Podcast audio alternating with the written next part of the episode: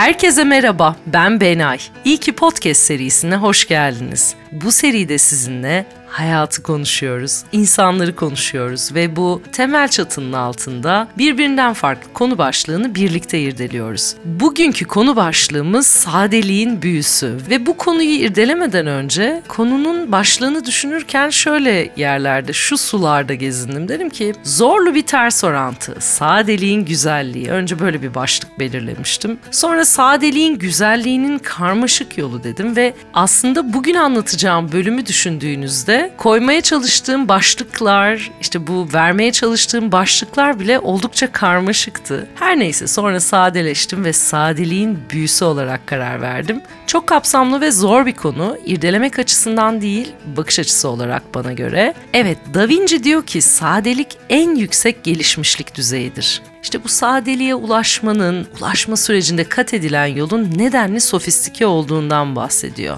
Platon ne diyor peki? Günlük hayatın mekanizmasını sadeleştirmek önümüzü görmenin yoludur diyor. Descartes ne diyor? Karmaşık şeylerin güzel olduğunu düşünmek insanların ortak yanlışıdır. Hegel de minimalist yaklaşımı sade ama basit olmayan, yalın ama yavan olmayan bir güzellik olarak tanımlıyor. Biz bugün sizinle sadeliğin gücünü, keskinliğini, kesinliğini ve güzelliğini konuşacağız. Tabii ki sadelik aslında iki anlamda değerlendirilebilir. Birincisi sadeleşme yani daha yalın ve daha böyle odak noktası belli bir hayat yaşama. Bir sanat akımı olmasının yanı sıra tabii ki bir yaşam biçimi de olarak kabul edilen minimalizm de burada yer alıyor. Minimalizm biraz daha form meselesi elbette ama sadelik biraz daha algı meselesi. İkincisi ise insanın, yaşamın ve sanatın yolculuğunda, gelişim yolculuğunda ulaşılabilecek bir seviye olarak sadelik yani sadeleşme. Biz bugün çift yönlü irdeliyor olacağız elbette. Birbirinden zaten çok da ayrılmıyor. Sadece bir kavram kargaşası olmaması adına altını çizmek istedim. Sadelik elbette birçok yönüyle toplumlar içinde gelişmişlik seviyesini işaret ediyor. Confucius'un mesela şöyle bir cümlesi var. Gösteriş insanın kültürel zayıflığını yansıtma halidir. Şöyle minik bir ara vereceğim burada. Pandemi döneminde böyle elimiz ayağımız olan e, bir öğretmenimiz vardı sevgili Gizem öğretmen. Hala da çok yakın ailemizin içinden bir insan kendisi. Sevgili Gizem podcastlerimi dinlerken bana şöyle bir yorumda bulundu. Dedi ki Benay Hanımcığım, Benay Hanımcığım her şey çok güzel, harikulade ama dedi bir şey eksik. Hiç dedi haşlamıyorsunuz ya bir haşlama yok dedi podcastlerde. Çok haklı anlıyorum ne demek istediğini. Hemen minik bir haşlama bölümü koymak istedim buraya. Tam da böyle konuyla alakalı. Şimdi mesela ben satın aldığım şeyleri, ihtiyaçlarımı ya da satın aldığım herhangi bir şeyi Instagram'da tabii ki paylaşmıyorum. Yediğimi, içtiğimi ya da satın aldıklarımı. Ya da bunu arkadaşlarıma göndermiyorum. Ya da WhatsApp'tan işte bak şu sana çok iyi olur aman lütfen bunu al böyle bir şey çıkmış vesaire gibi bir e, tüketim paylaşımım yok benim bu hayatta. Ya da insanlara bir şey önermeyi zaten böyle hani çok uzun yıllar önce bıraktım. Çünkü yani Türk insanı kendi aldığı şeyi övme, başkasının önerdiği şeyi her zaman yerme eğilimindedir. Benim tecrübem bu cümleyi kurmam gerektiğini söyledi bana bu hayatta. İşte mesela ben bunları paylaşmayı tercih etmediğim için ya da kimseye bir şey önermediğim için çünkü zaten beni tanıyanlar Benaycığım bu çok iyi sana harika olur der ve atıyorum o göz kalemini alır bana anlatabiliyor muyum? Yani böyle akar benim hayatım çünkü. Ve genelde şey sorularına da cevapsız kalıyorum işte bu önermeyi bıraktığım için. İşte atıyorum hangi şampuanı kullanıyorsun? Boş ver yani. Hangi şampuanı kullanıyorsam kullanıyorum. Yani bana iyi gelen sana iyi gelecek diye bir durum yok. Ya da atıyorum hangi kitabı tamam hani kitap çok paylaşıyorum ama bir kitap önerirken mesela birine çok fazla şey bilmem gerekiyor. Neleri okudu, nasıl bir dünyası var, vizyonu ne, bakış açısı ne, bu kitap ona niye uyar, uymaz. Ben beğendim diye ona önermeyi hiç sağlıklı bulmuyorum mesela. Ya da atıyorum gittiğim bir diyetisyen mesela soruyorlar paylaşıyorum eskiden. Yani akıllanmamışken bu konuda. Diyetisyene gidiyorlar, diyetisyene çamur atıyorlar. Ya da atıyorum işte bir doktor öneriyorsun, gidiyorlar çok suratsızdı. Hiç bana öyle değildi, ne yapacağız? Yani gibi böyle çok hassas bir konu bu ve ben bu işi bıraktım. Yani hiç kimseden öneri almıyorum, hiç kimseye öneride bulunmuyorum. Çünkü Bu benim kendi içsel huzuruma ve içsel sadeliğime çok hizmet eden bir durum zaten. Çok okeyiz bu durumla ilgili. Fakat mesela bunun böyle olması şöyle yorumlanabiliyor. Şöyle cümleler de duydum mesela. Senin zaten böyle alışverişle çok işin yok. E bu bir problem mi? Bir. İki nereden biliyorsun? Üç. Ya evet daha çok deneyime para harcamayı seviyorum çünkü. Mesela düşünsenize Kadıköy Bağdat Caddesi hattında herkesin ayağında, kesintisiz herkesin ayağında olan kesinlikle rahatlıkla hiçbir alakası olmayan, hani bu N harfiyle başlayan o spor ayakkabıyı tercih etmediğinizde ya da böyle kenarına hani adınızın ve soyadınızın baş harflerinin işlenebildiği o hani M harfiyle başlayan çantayı almamayı tercih ettiğinizde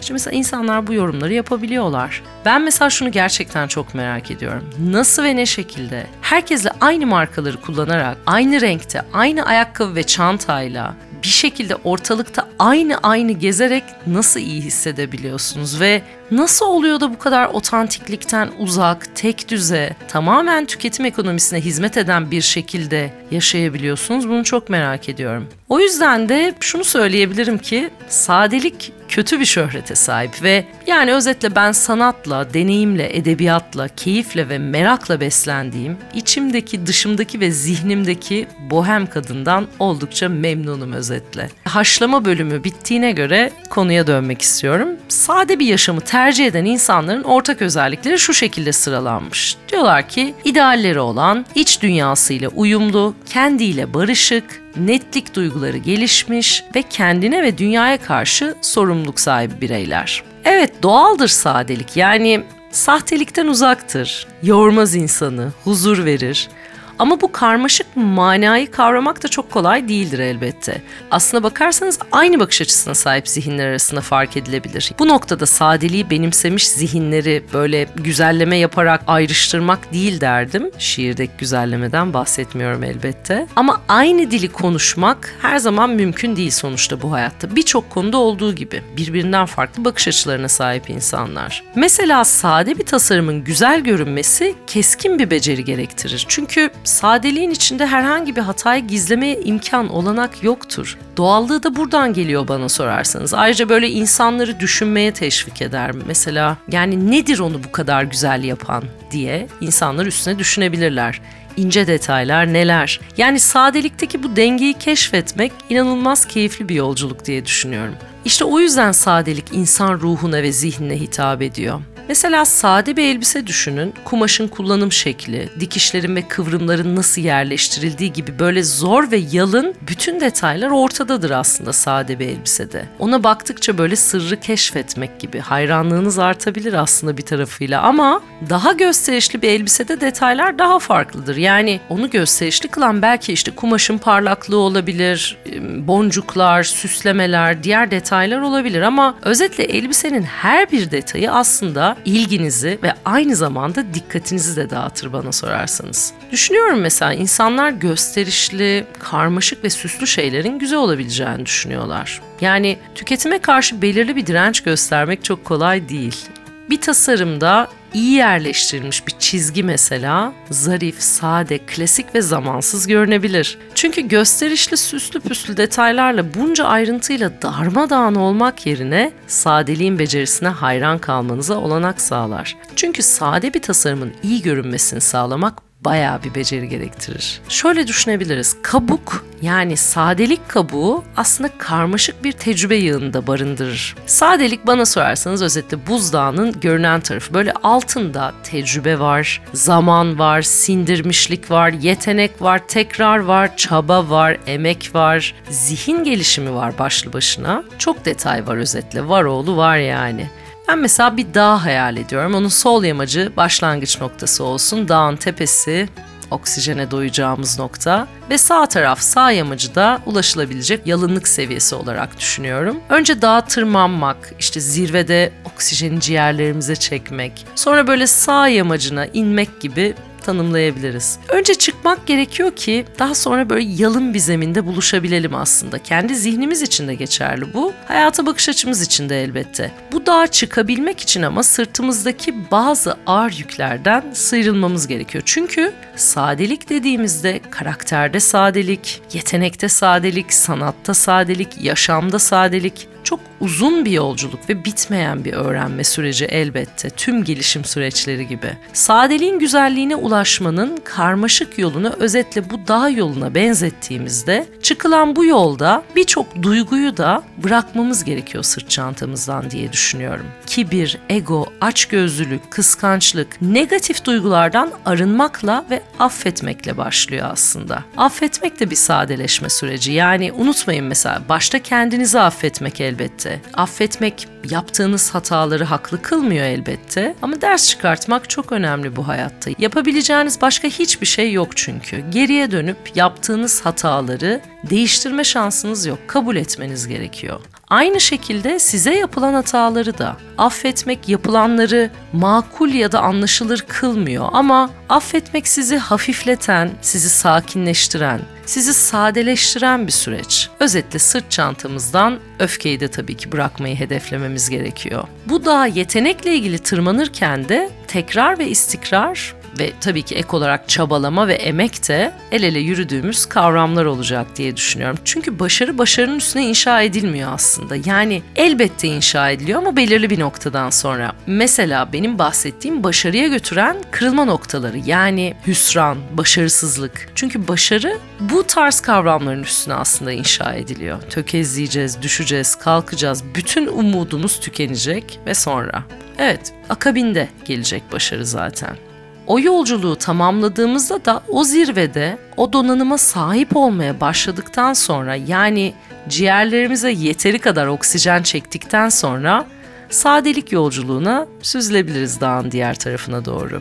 Bir diğer tarafıyla da birçok sanatçı bir resimde kullanılan renk sayısını azaltmanın mesajlarını iletmede kendilerini daha etkili kılacağına inanıyor. Çünkü insan zihni aynı anda 3 ya da en fazla 4 tane renge odaklanabiliyor. Bu resim örneğine tabii ki döneceğim ama yazıda da aynı durum söz konusu. Mesela yazı işleriyle meşgul olanlar çok iyi bilirler böyle ilk başlarda ağdalı cümleler kurmak, uzun cümleler kurmak, karmaşık cümleler kurmak ve kurabilmek aslında insana kendini iyi hissettiren bir durum. Ama sonra karmaşadan sıyrılabilecek bir zihin seviyesine ulaşmak, bir anlatı diline ulaşabilmek büyük bir özgürlük alanı sağlıyor. Ve bu da tabii ki yazı pratikleriyle ve ömür boyu bize eşlik edecek olan okuma pratikleriyle gerçekleşiyor. Yani daha az kelime ile daha çarpıcı anlamlar yakalamak. Mesela üç kuralı diye bir yazma ilkesi vardır. Üçlü öğeler, üçlü ibareler, üçlü kelimeler ya da üç kelimesinin başlı başına kullanımı diyebiliriz. Mesela birçok reklam kampanyasında ya da kamuoyu bilgilendirme sloganlarında akılda kalması için bu teknik kullanılır. Nedir bu? Mesela Amerikan bağımsızlık bildirgesi, yaşam, özgürlük ve mutluluk arayışı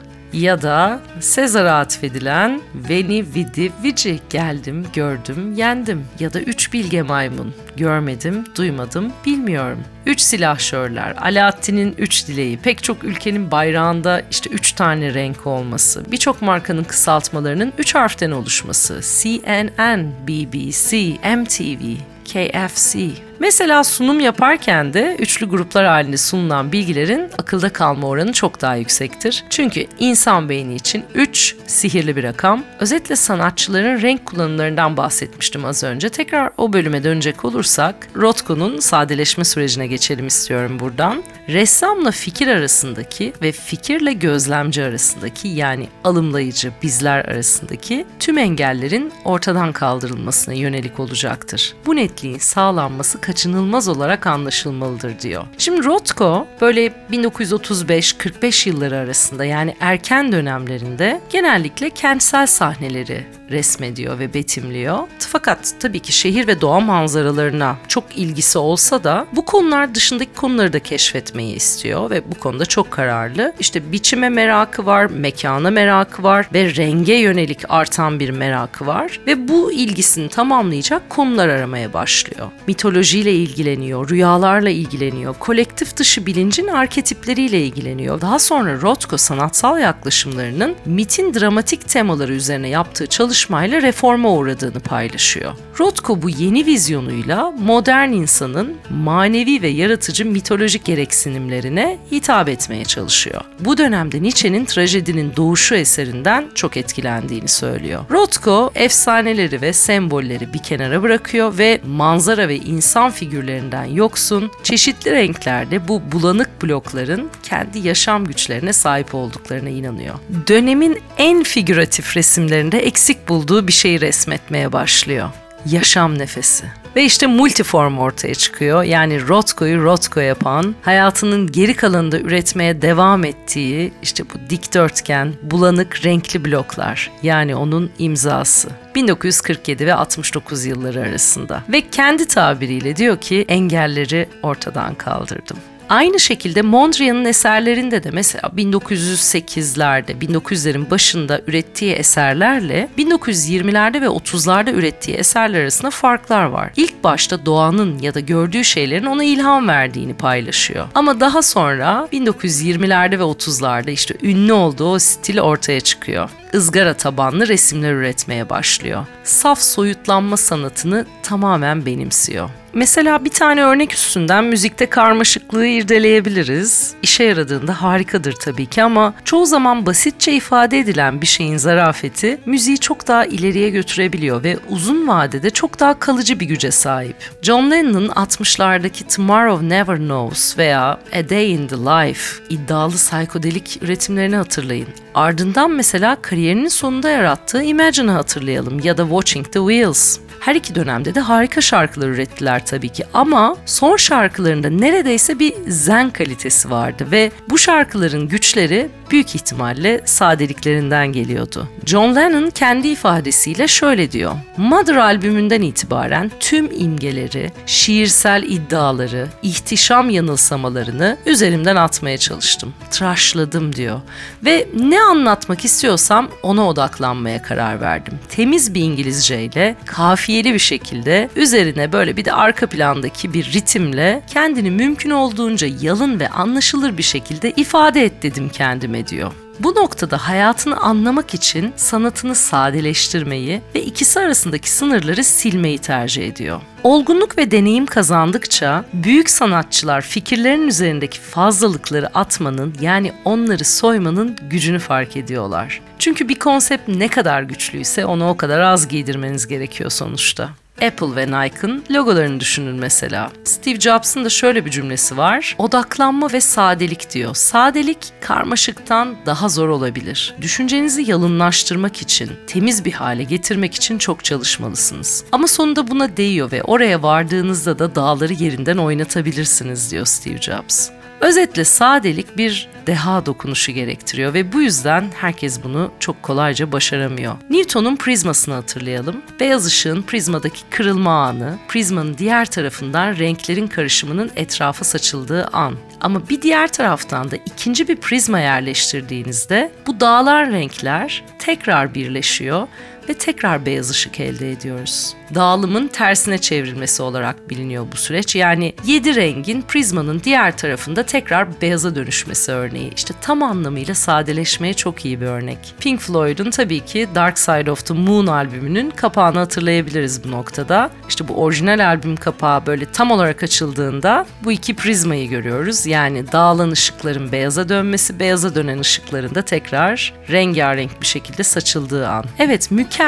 aslında hiç karmaşık değil özetle. En büyük başarıların ardında en sade prensipler yatıyor ya da ulaşılan en muazzam noktalarda yolun kusursuz sadeliğini görüyoruz hep birlikte sadelikteki güzellik en iyi doğada görünüyor aslında. Çünkü doğanın çok fazla bir şeye ihtiyacı yok. Yani ve doğanın fraktal gerçekliği bizden çok önde. Mesela doğa aslında gözlemlenebilecek kadar sade ama zihinlerimizin karmaşık yapısı bu sadeliği anlamamak için direniyor genelde. Nasıl tekrar eden bir yapıda olduğunu yani bu mucizeyi aslında görmemizi fark etmemizi bekliyor bir şekilde. Çünkü kalp zihni kazanmak için alışkanlıklarına ve dikkati bölen duygusal araçlara sımsıkı tutunuyor. Mesela İsviçre'de evimizin karşısındaki dağa baktığımda tüm mevsimler boyunca o tabiatın nasıl renk değiştirdiğine şahit oldum ilk kez bu yaşımda. Çünkü bu kadar gün gün takip etmiyorsunuz tabii ki doğayla bu kadar yüz yüze yaşamadığımız için. Ve mevsim geçişlerini mesela ilk kez geçen yıl keşfettim. Çok etkileyiciydi. Her gün baktığın resmin renklerinin değişmesi inanılmaz bir yavaşlıkta ama kendi ritmiyle bütün bir şekilde. Doğanın vaat ettiği yalın ve çarpıcı sevinçleri görmek gerekiyor özetle. Marquez'in 100 yıllık yalnızlığına da değinmek istiyorum. 100 yıllık yalnızlıkta sadeliğe çok güzel bir atıf var. Her şeyi yaşamış bir adamın en sonunda bulduğu şey işte sadelik, gümüş balıklar. Okuyanlar bilir. O minik paragrafı paylaşmak istiyorum sizinle. Babasının onu buz göstermeye götürdüğü o uzaklarda kalmış günden sonra tek mutlu anları gümüşten ufacık balıklar yaptığı işlikte geçen zamanlardı. Sadeliğin üstünlüğünü, ayrıcalığını anlayabilmesi için 32 savaş çıkarması, ölümle bütün anlaşmalarını bozması, ün denilen pisliğe bir domuz gibi bulanması ve tam 40 yıl yitirmesi gerekmişti. Gelelim bu bölümün ilklerine. Sade bir hayat yaşayabilmek, ilgi alanlarımızın peşinden gidebilmek ve gerçekten arzu ettiğimiz hayatı yaratabilmeye iyi ki demek istiyorum. Şimdiki anın güzelliğine, zenginliğine ve sadeliğine aynı zamanda sadeliğin görkemine iyi ki demek istiyorum. Gösterişin ispat olduğu bir dünyada sadeliğin izah olmasına iyi ki demek istiyorum. Bu bölümü İsviçre'deki sevgili arkadaşım Ayşe Çetinel'e armağan etmek istiyorum. Anlatma kabiliyetinden, ciciliğinden, iyiliğinden, zekasından, iş bitiriciliğinden her zaman çok etkilendiğim sevgili Ayşe ile her bir sohbetimiz inanılmaz keyifli geçiyor. Önümüzdeki haftalarda kendisi de konuklarımdan birisi olacak. Bu bölüm önerisi de kendisinden geldi. Uzun yıllar tango yapmış Ayşe ve şöyle bir cümle kullandı tango ile ilgili. Tangoda en sade ve basite ulaşma hedefi birçok konuda olduğu gibi bir gelişmişlik ve olgunluk seviyesi gerektiriyor. İşte bu bölümün yangını bu cümlenin aleviyle çıktı. Teşekkürler Ayşe'cim. Sana kocaman bir iyi ki. İyi ki geldiniz. Haftaya görüşmek üzere. Kendinize iyi bakın. İyi ki podcast hesabını Instagram'da takip edebilirsiniz. Hoşçakalın.